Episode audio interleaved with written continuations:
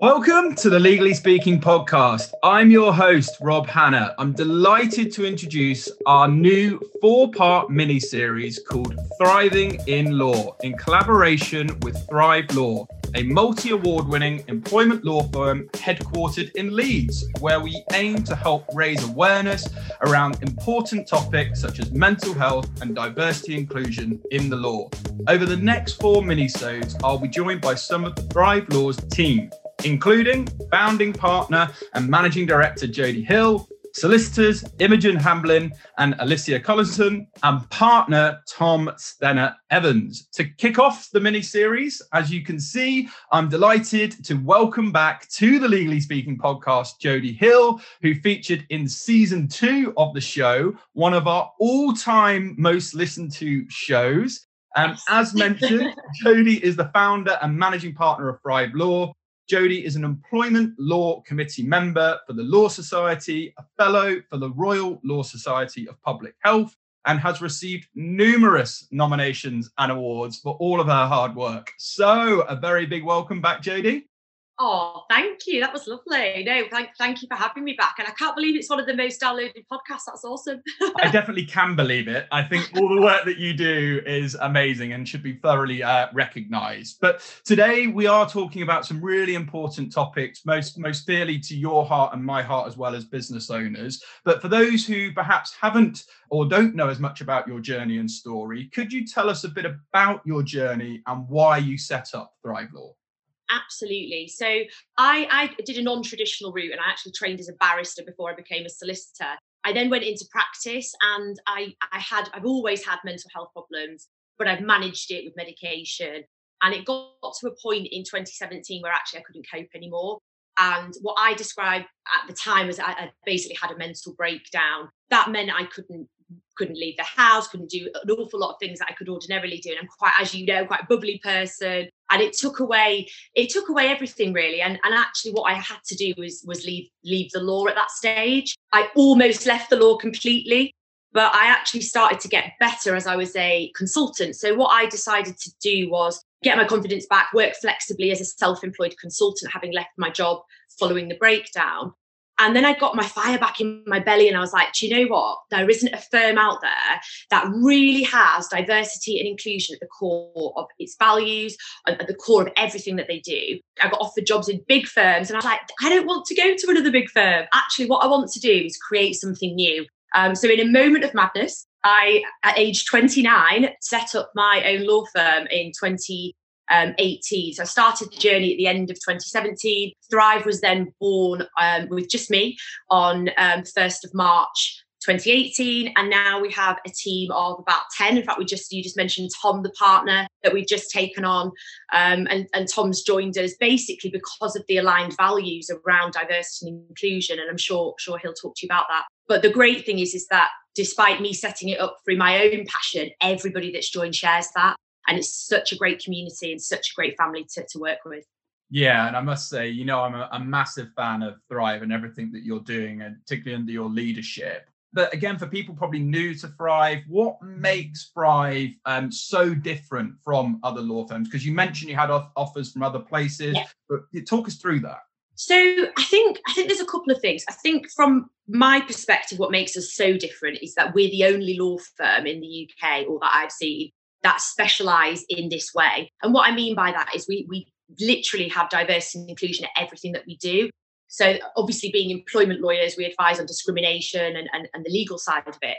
But we add so much more value. It isn't just about the law. Um, so that's part of it. And I think also the other side of it is the authenticity piece, in that, you know, a lot of law firms are made up by lots of partners, and there's there's not really a, a personality or anything authentic behind that. It's a, it's a brand name, perhaps the partner's names. And so even with the name Thrive, you know, everything about what we what I try to do is I'm just myself. And actually, that's that's really what has attracted the, the, the people to us. That, you know, Alicia, again, another person who was attracted because of that, because of my authenticity, because of my openness about my own struggles. Because the reality is we're all human and none of us are perfect.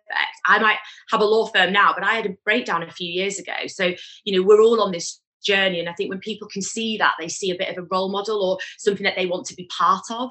And I think that's what sets us apart, because no other law firms really are stepping into this arena in that way.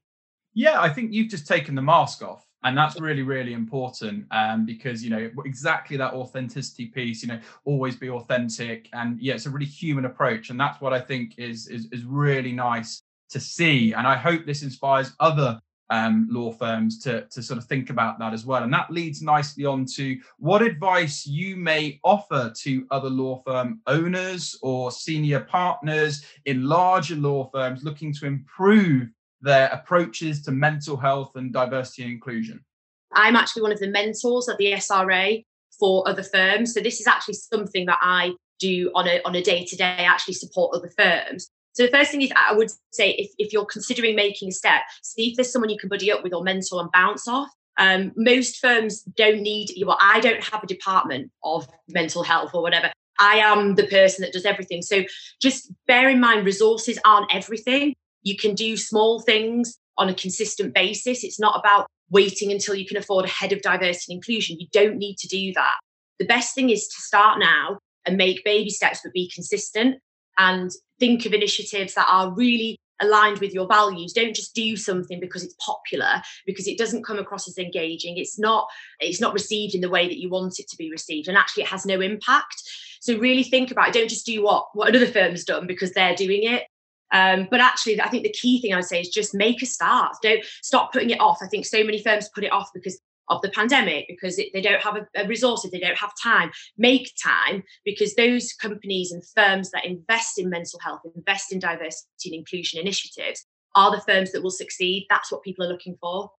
Yeah. And I think, you know, perfect isn't always the answer. I think starting now, and as you yeah. say, you, you'll evolve over time. But the biggest thing is actually take action. Yeah. I think there's a lot of talk around these, you know, highly important topics that need to be raised awareness even further. But if you take some action, then, you know, you will get improvement over time and time again. It's great to see what you've done at Thrive. And that's been really well received. And you've, you've won numerous awards um, as an extension of that. But I guess the, the sort of throwaway last question from us is, you're on a journey. You know, you started, as you said, in twenty eighteen. You know, what are the plans for Thrive moving into twenty twenty-one? You've had your most recent partner hire, which is super excited. But what does Thrive look like in twenty twenty-five and beyond? It looks like we're going to keep growing, guys. Um, no, there's there's a lot there's a lot of planning to do. I think with the the idea of um, of actually setting up our own podcast, I think, is something that we'd like to do next year, really focused around diversity and inclusion. Uh, not a legal podcast, you know, not, not about law, but actually looking at some of the, the finer details around diversity and inclusion. Um, so that's hopefully going to launch in quarter two. We have a new solicitor starting who's seven years P Q E, is joining us in February. And who knows, uh, more, more growth, more awards, hopefully. Let's see. But, you know, I think, you know, this year has been incredibly difficult for everybody. We had no plans to take a partner on this year at all or grow. And actually, you know, be, just being able to kind of survive this year has been amazing. Um, so next year, yeah, January is very much a strategic planning month. And I'm just about to take a couple of weeks off to recharge and really come back to hit the ground running. I think that's a really important final point, actually, about recharging. And that, again, just senses the D N A of the Thrive Law firm and the fact that, you know, you encourage that, right? You know, certain law firms, there'll be lots of lawyers going into the Christmas period or the other side of the Christmas yeah. period that are that are worried. Like, I can't really take time off. You know, I'm under pressure. I've got to hit chargeable hours targets. I've got to do this, that and the well, other. You know, what would you say to that? Yeah, well, one of the things we do at Thrive is I force everyone to take Christmas off. We close. I don't allow people to work at Christmas. I just think it's the one time when you can really switch off. And if everybody's off, you really can switch off. I think what the problem with having phones and devices is that even if you do switch off because you see emails coming in, you don't actually fully switch off. So I do think it's important to have that time every year. And it's certainly the time that I recharge and come up with my best ideas on a beach somewhere. Um, so I do I do think it's really important. But I think leaders need to practice what they preach. And, you know, this year has been difficult. It, you know, we've had to just do what we've got to do to get through this madness. But equally, making that time to recharge, you'll be, be- you'll be a better lawyer. You'll be a better person. It's better for your mental health. So it is really important. And it's something I massively encourage with my staff. I actually told them they had to take all their leave this year because I wanted them to take time off because they've worked so hard. I think it's so easy to just forget that at times. And as, as lawyers, we we do work really hard. We work long hours. But one thing I would say is that we don't have billable hours targets. That's another another difference. And, and that, again, really does help because actually we measure on behaviours and output rather than hours billed. Yeah, and and I love that. And by the time we release this in the new year, everyone's going to have been refreshed, recharged mm. after the Christmas break, um, and really kind of on track to help you with the, the vision for Thrive Law. But uh, Jodie, thank you so much. It's been great having you back on the show. Um, we're really looking forward to the next three mini-sodes where we, we meet some more of your team and colleagues. So yeah, super, super excited. But from all of us on the Legally Speaking podcast, um, over and out. Awesome. Thank you. Bye. Thank you for listening to this episode of the Legally Speaking podcast. If you enjoyed the show and want to help support us, remember to leave us a rating and review on Apple iTunes. You can also support the show and gain exclusive benefits, bonus content, and much more by signing up to our Patreon page, which is www.patreon.com forward slash Legally Speaking podcast. Thanks for listening.